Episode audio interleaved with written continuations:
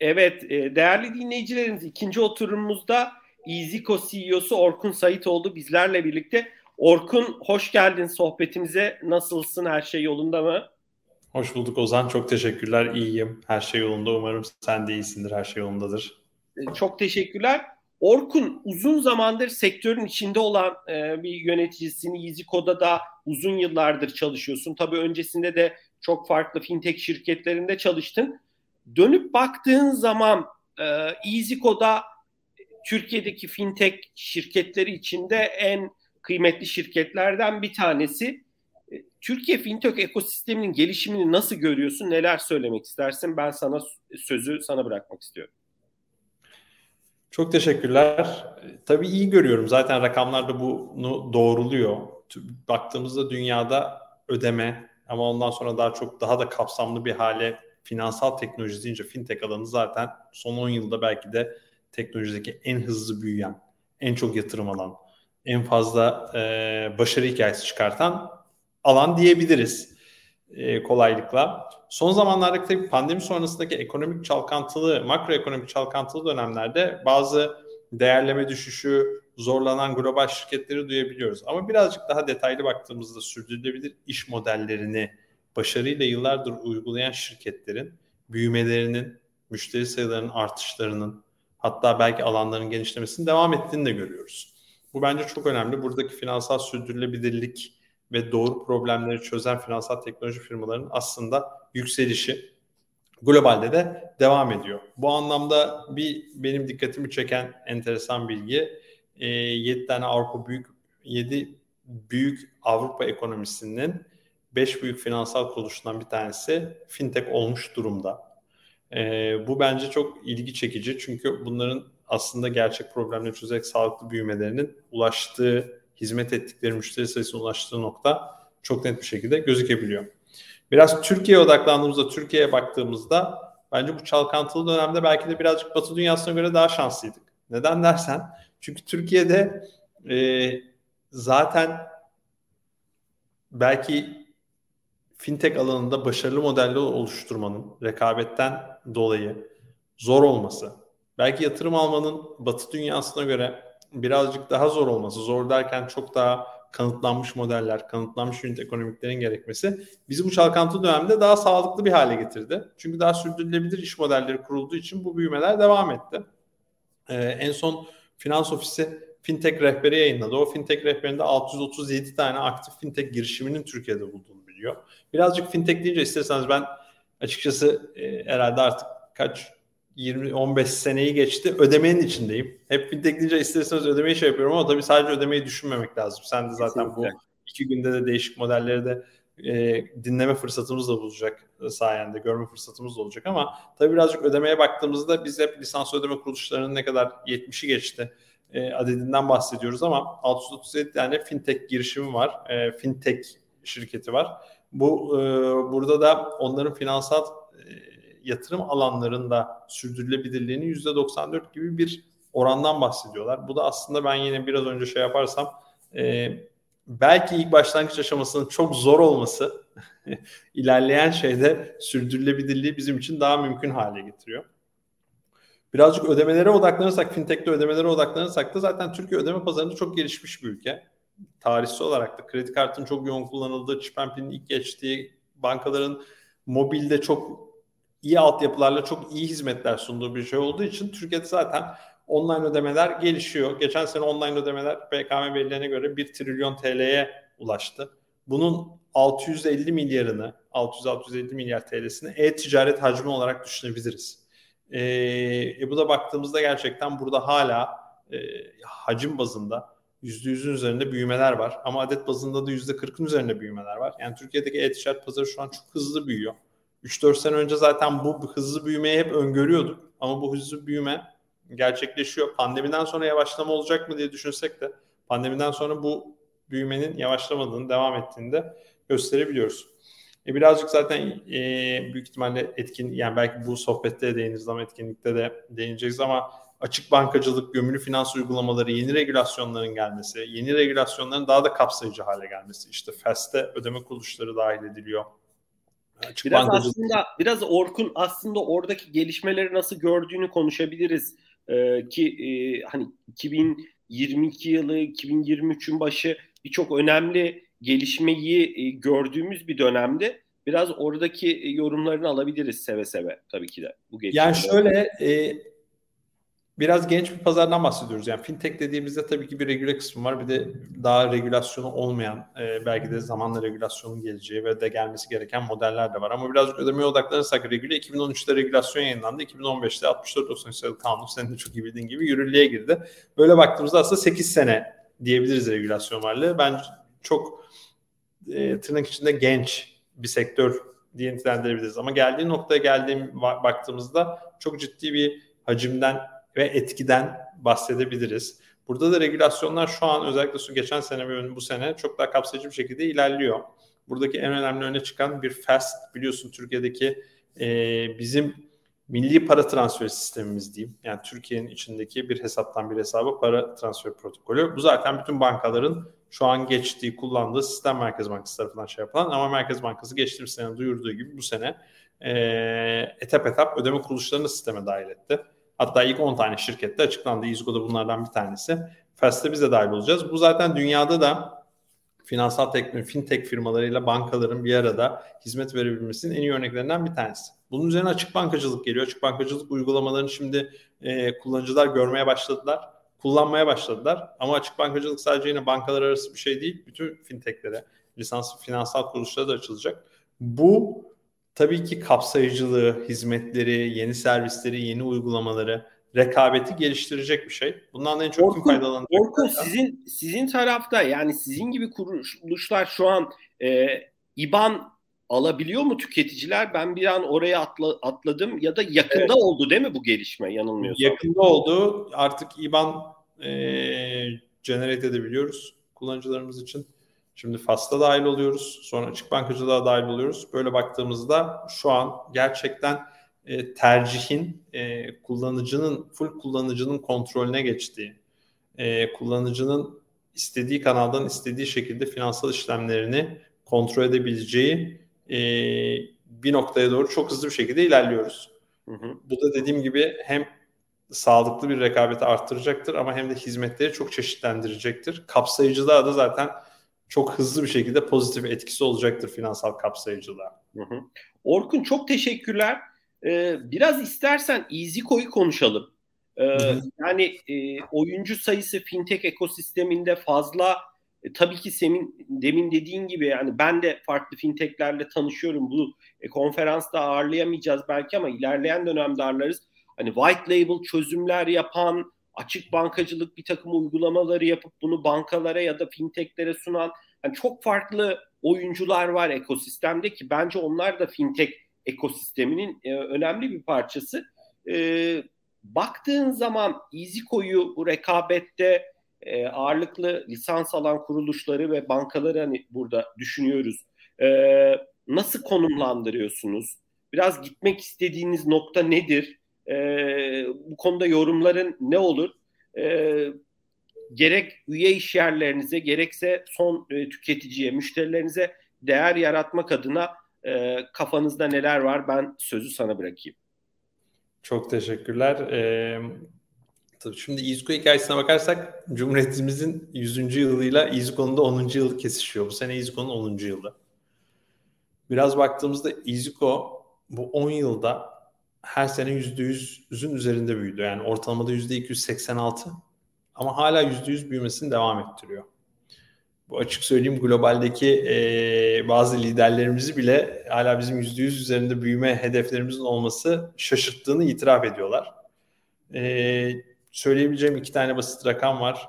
Hmm, PSP tarafımızda şu an 94 binden fazla üye işlerine hizmet veriyoruz ve 65 milyarın üzerinde de bir hacimle e, kapattık yılı. Bu tabii Ozan şu çok önemli. Sen de sektörü çok yakından bildiğin için e, aslında artık Izgo bir scale up, büyümüş bir şirket ve ölçeklenmeyi de başarmış durumda. Çünkü teknoloji yatırımı olsun, ekip olsun, ekibin süreçleri olsun, e, yeni geliştirecek ürünler, inovasyonlar olarak baktığımızda e, bunun her aşamasını yaşamış birisi olarak şunu söyleyebilirim ki e, birkaç milyar hacmi yönetirken çok farklı bir dünya var. Ama 65 milyar hacmi yönetip neredeyse 100 bin tane üye işlerine hizmet verirken yapılması çok daha farklı. Benim çok mutlu olduğum kısım e, şu an özellikle bu tarafta sektör lideri olarak müşteri memnuniyetimizi, müşteriyle ilişkilerimizi aynı noktada tutarak e, hatta arttırarak bu ölçeklenmeyi Izuko başardı ve bundan sonra da tabii ki %100 büyümeye devam ettiği için bunu başarmaya da devam etmek zorunda. Buradaki en önemli şeyimiz biz bugün baktığımızda artık bir e, COBİ'nin e, online ödemeye başlamakla ilgili hiçbir problemi kalmadığını gönül rahatlığıyla söyleyebilirim. Ama tabii bunun iki tarafı var. Biliyorsun son 3 senedir biz tabii tüketici tarafına da çok odaklanmıştık. Dijital cüzdan kısmımızı yapmıştık. Buradaki kullanıcı sayımız da 4 milyona yaklaştı.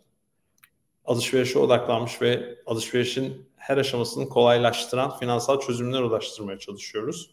Ve şimdi baktığımızda da zaten bu hem alıcının alışveriş tecrübesini kolaylaştırırken hem satıcının alışveriş tecrübesini kolaylaştırırken ve onların arasındaki etkileşimi finansal olarak nasıl arttırabiliriz diye çözümlerle diye düşünürken tabii ki dünyanın da daha dijitalleşmesi. Dünyanın daha dijitalleşmesi derken artık bugün baktığımızda bir mağaza içinde, bir mobil aplikasyonda veya online bilgisayarımızın başında veya evde cep telefonumuzda neredeyse tırnak içinde aynı alışveriş tecrübesini istiyoruz. Ve bu alışveriş tecrübesinin geçişkenliğini istiyoruz. Yani mağazada bulduğunu evde almak, evde aldığını mağazada iade etmek gibi şeyler var.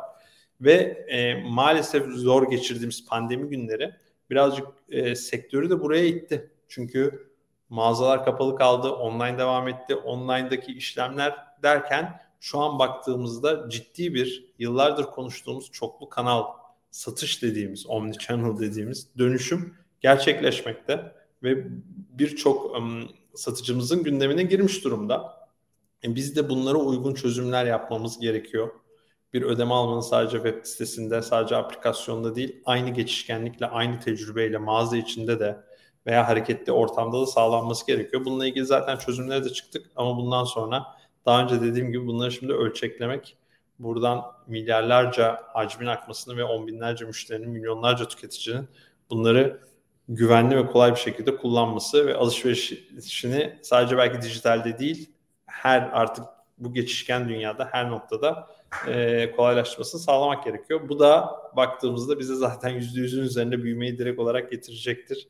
Belki bu 4 milyon dediğimiz rakamı önümüzdeki 3 senede 10 milyon e, şeklinde görmemizi sağlayacaktır. Üye işlerimizi ise Türkiye'de bugün 600 bin tane COBİ'nin e, bir şekilde e, dijital ortamda satış yaptığını görüyoruz.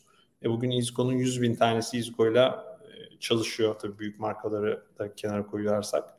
E, burada da hala gidilecek yol, hala dijitalleştirecek, hala online'da kendi satış kanalında yapmasını sağlayacağımız COBİ'ler olduğunda görüyoruz. Orkun orada anladığım kadarıyla fiziksel dünyadaki büyüklüğü, hacmi, e, fırsatları önemsiyorsunuz. Orada cüzdanın rolünü önemli görüyorsun ve e, sizin yanılmıyorsam cep postu galiba diğer ürününüzün adı. E, evet. Biraz hani bu ikisi üstünden mi e, ilerleyeceksiniz yoksa başka yeni servislerde hazırlıkları var mı? Hani neyi düşünmeliyiz? Yani şimdi cep post kısmı var. Cep post kısmı e, o zaman beni çok mutlu eden biz cep postu çıktık. Yani akşamleyin aplikasyon App, App Store'a koyduk cep postun update'li halini. Sabah kalktığımızda 5 tane üye eşlerimiz ödeme geçirmişti. Şu an binden fazla üye eşlerimiz ödeme geçiriyor. Bu beni şundan çok mutlu ediyor. Biz bu üye işyerlerimizin finansal hayatını kolaylaştırmak için çözümler üretmeye devam edeceğiz. Hep diyoruz. Ben e, CEO'luk görevini aldıktan sonra ilk söylediğim buydu zaten. Ama şunu görmek de çok şey, çok iyi bir şey. İzgo'nun ulaştığı hacimde artık gerçek çözümler ürettiğimizde zaten orada bir ihtiyaç var ve o ihtiyacı çözüyoruz. Bugün binden fazla üye işyerimiz bizim cep ürünümüzü kullanıyor. Tabii baktığımızda diğer tarafta da 4 milyona yaklaşan kullanıcı sayımız var. Alış yani şu an Türkiye'de e-ticaretin cüzdanı olma yolunda ilerleyen bir cüzdanımız var. Hızlı bir şekilde. Bunları değişik şekillerde nasıl birbirleriyle ilişkiye geçirebiliriz ve burada nasıl bir fayda sağlarız? Hem satıcı tarafına hem e, tüketici tarafına. Bu da üzerine şu an çalıştığımız e, özellikler diyeyim, ürünün yeni özellikleri. E, burada baktığımızda hepimizin tabii ki zaten yıllardır konuştuğumuz gibi akıllı telefonu çok aktif kullandığımız için e, hali hazırdaki Izuku cüzdanı çok değişik web sitelerinde kullanan milyonlarca kullanıcımız çok yakın. Zaten mağaza içinde de bunları rahatlıkla kullanılabilir hale geliyor. Bugün zaten QR'li ödemeyle bu zaten mümkün. Ee, herhangi bir post cihazı üzerinde generate edilen QR'le şu an Izuku aplikasyonuyla zaten bir kişi cüzdanı kullanabilir. Ama bunun ötesine geçip daha da iyi kolaylaştırılmış alışveriş deneyimleri nasıl yaratırız? Şu anda üzerinde çalıştığımız konular o. Daha organik bir şekilde bu tecrübelerin gündelik hayatımıza yerleşmesi için şu an üzerinde çalıştığımız konular diyebilirim sana. Orkun çok teşekkürler. Ee, rekabeti biraz aslında konuştuk. Pazara nasıl baktığınızı konuştuk ama e, biraz daha orada e, konuşabiliriz diye düşünüyorum. Yani demin Deniz'in bahsettiği yapay zeka, chat GPT ile ilgili konuşurken şey dedi işte vertical AI'lar göreceğiz dedi. Buraların gelişme alanlarından bahsetti. Biraz baktığın zaman e, fintech ekosistemine farklı dikeylerde uzmanlaşmış, bu işi çok iyi yapan e, girişimlerin mi önü açık ya, ya da yoksa aslında sizin yaptığınız gibi kimileri daha e, yatayda farklı servisleri sunarak mı ilerleyecek? Biraz rekabeti nasıl görüyorsun? E, bir taraftan da lisans almış oyuncu sayısı fazla. Deniz demin bahsetti hani o parayı bulmak, sıcak para e, çok kolay değil artık. E, o anlamda biraz birleşmeleri mi göreceğiz? E, satın almaları mı göreceğiz? Kapanmaları mı göreceğiz? Tabii istediğimiz bir şey değil bu. Hani biraz burada geleceğe yönelik rekabet açısından neler söylemek istersin? E, kimler bu oyunda biraz daha ön plana çıkacak? Şimdi Ozan şöyle evet e, şu an çok oyuncu sayısı var ve birazcık fintech dediğimizde ödemeye çok odaklanmış durumdayız.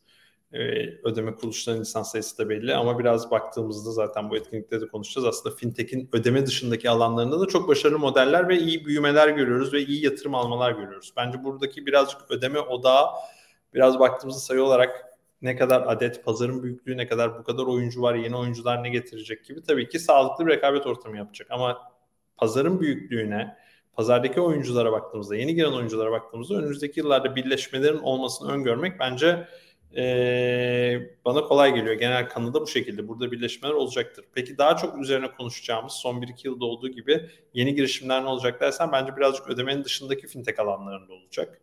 Çünkü ödemenin içindeki fintech alanlarında bazen ilk başlangıçta kolay bazı modelleri bulabiliyoruz. Direkt finansal akışa dokunmayan bazı modeller var mesela. Kolay ilk başta hızlı başlayıp hızlı ölçekleniyor gibi geliyor ama finansal sürdürülebilirliği, gerçekten sağlıklı gelir akışını yakalayıp yakalayamayacağı, dolayısıyla yatırım alıp alamayacağı gibi soru işaretleri var. O nedenle ben birazcık baktığımda genelde daha e, startup ortamlarını biraz konuştuğumuzda fintech deyince sadece ödemeye odaklanmamak lazım diye kendimce e, kişisel fikrimi söylüyorum.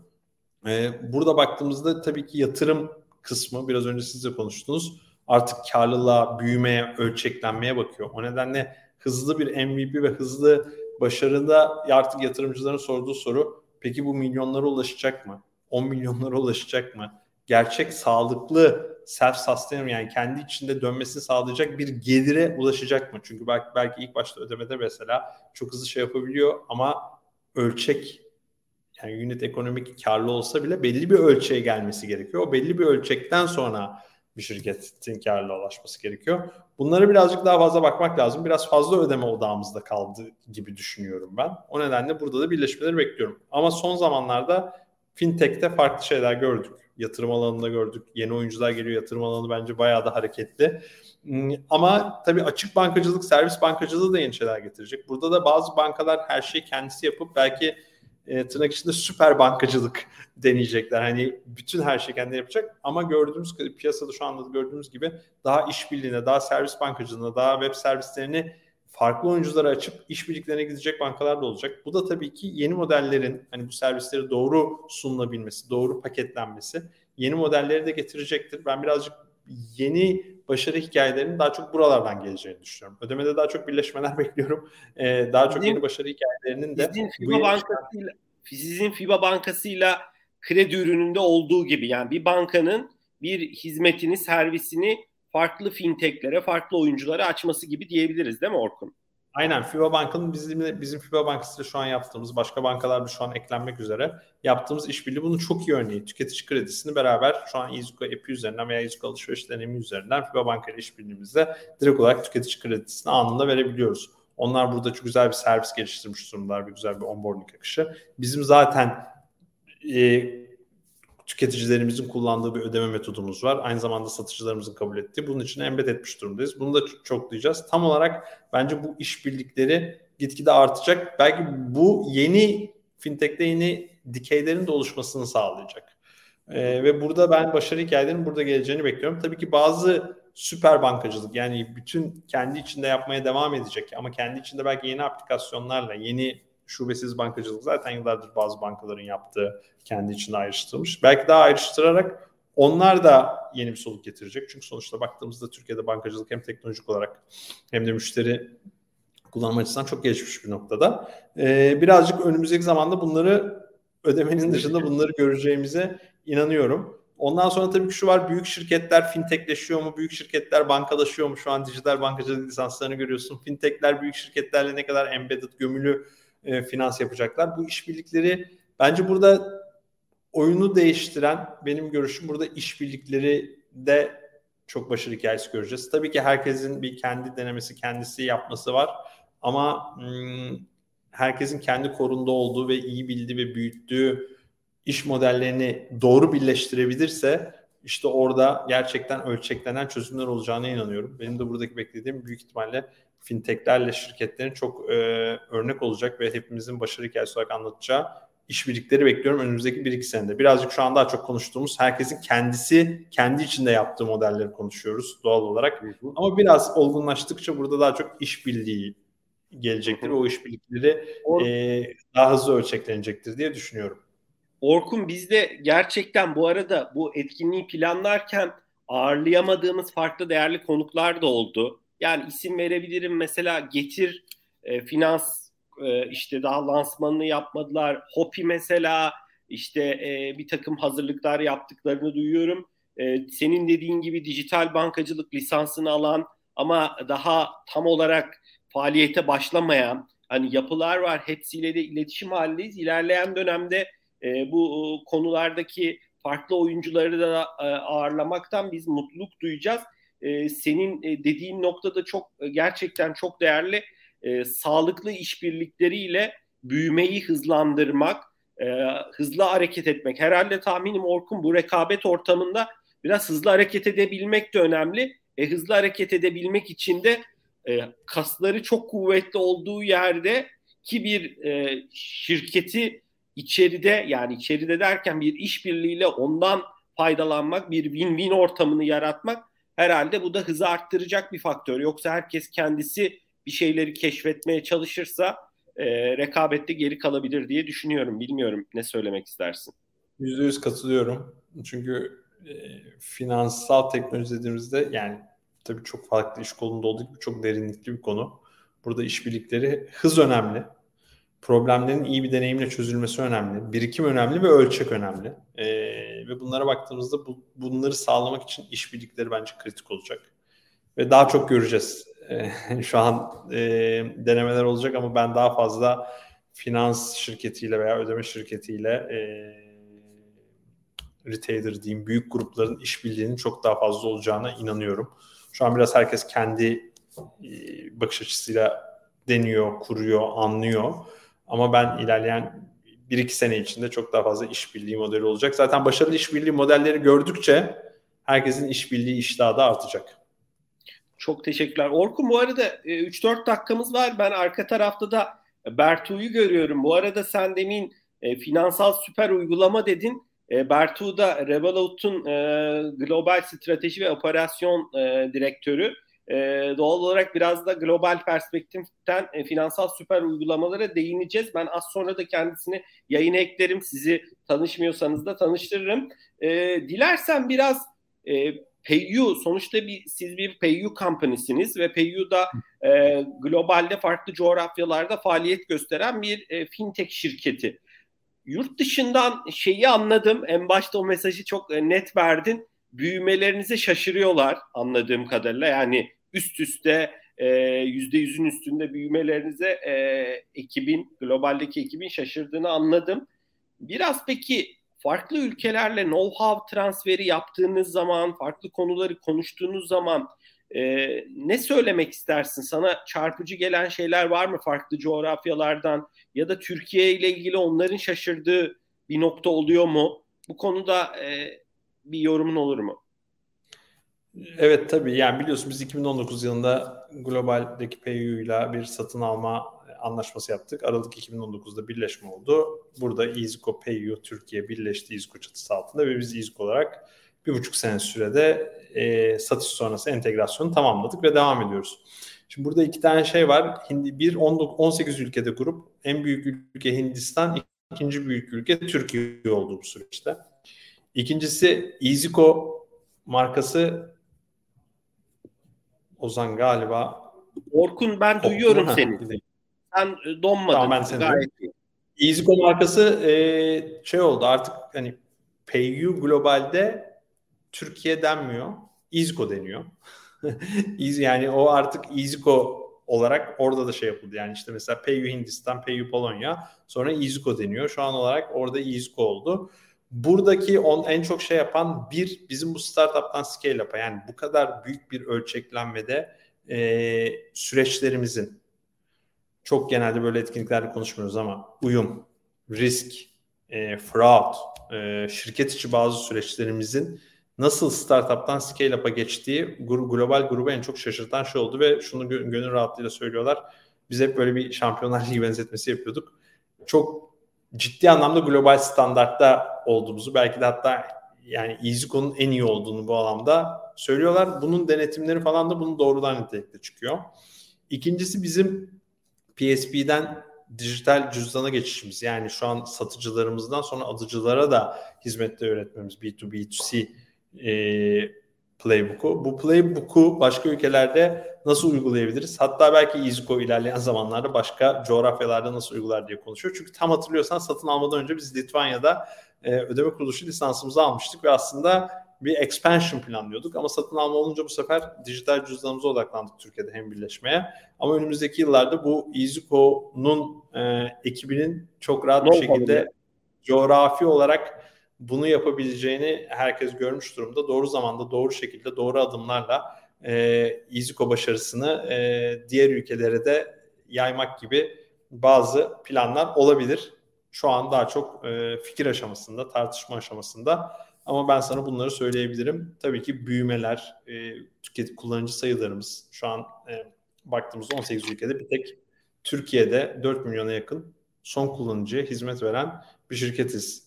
Aynı şekilde Kobi bazımız. Bunlar e, dünyanın diğer ülkelerinde olmayan şeyler ve aslında gruba EasyCo ile gelmiş e, şeyler. O nedenle şu an iyi bir noktadayız diyebilirim grup içerisinde de.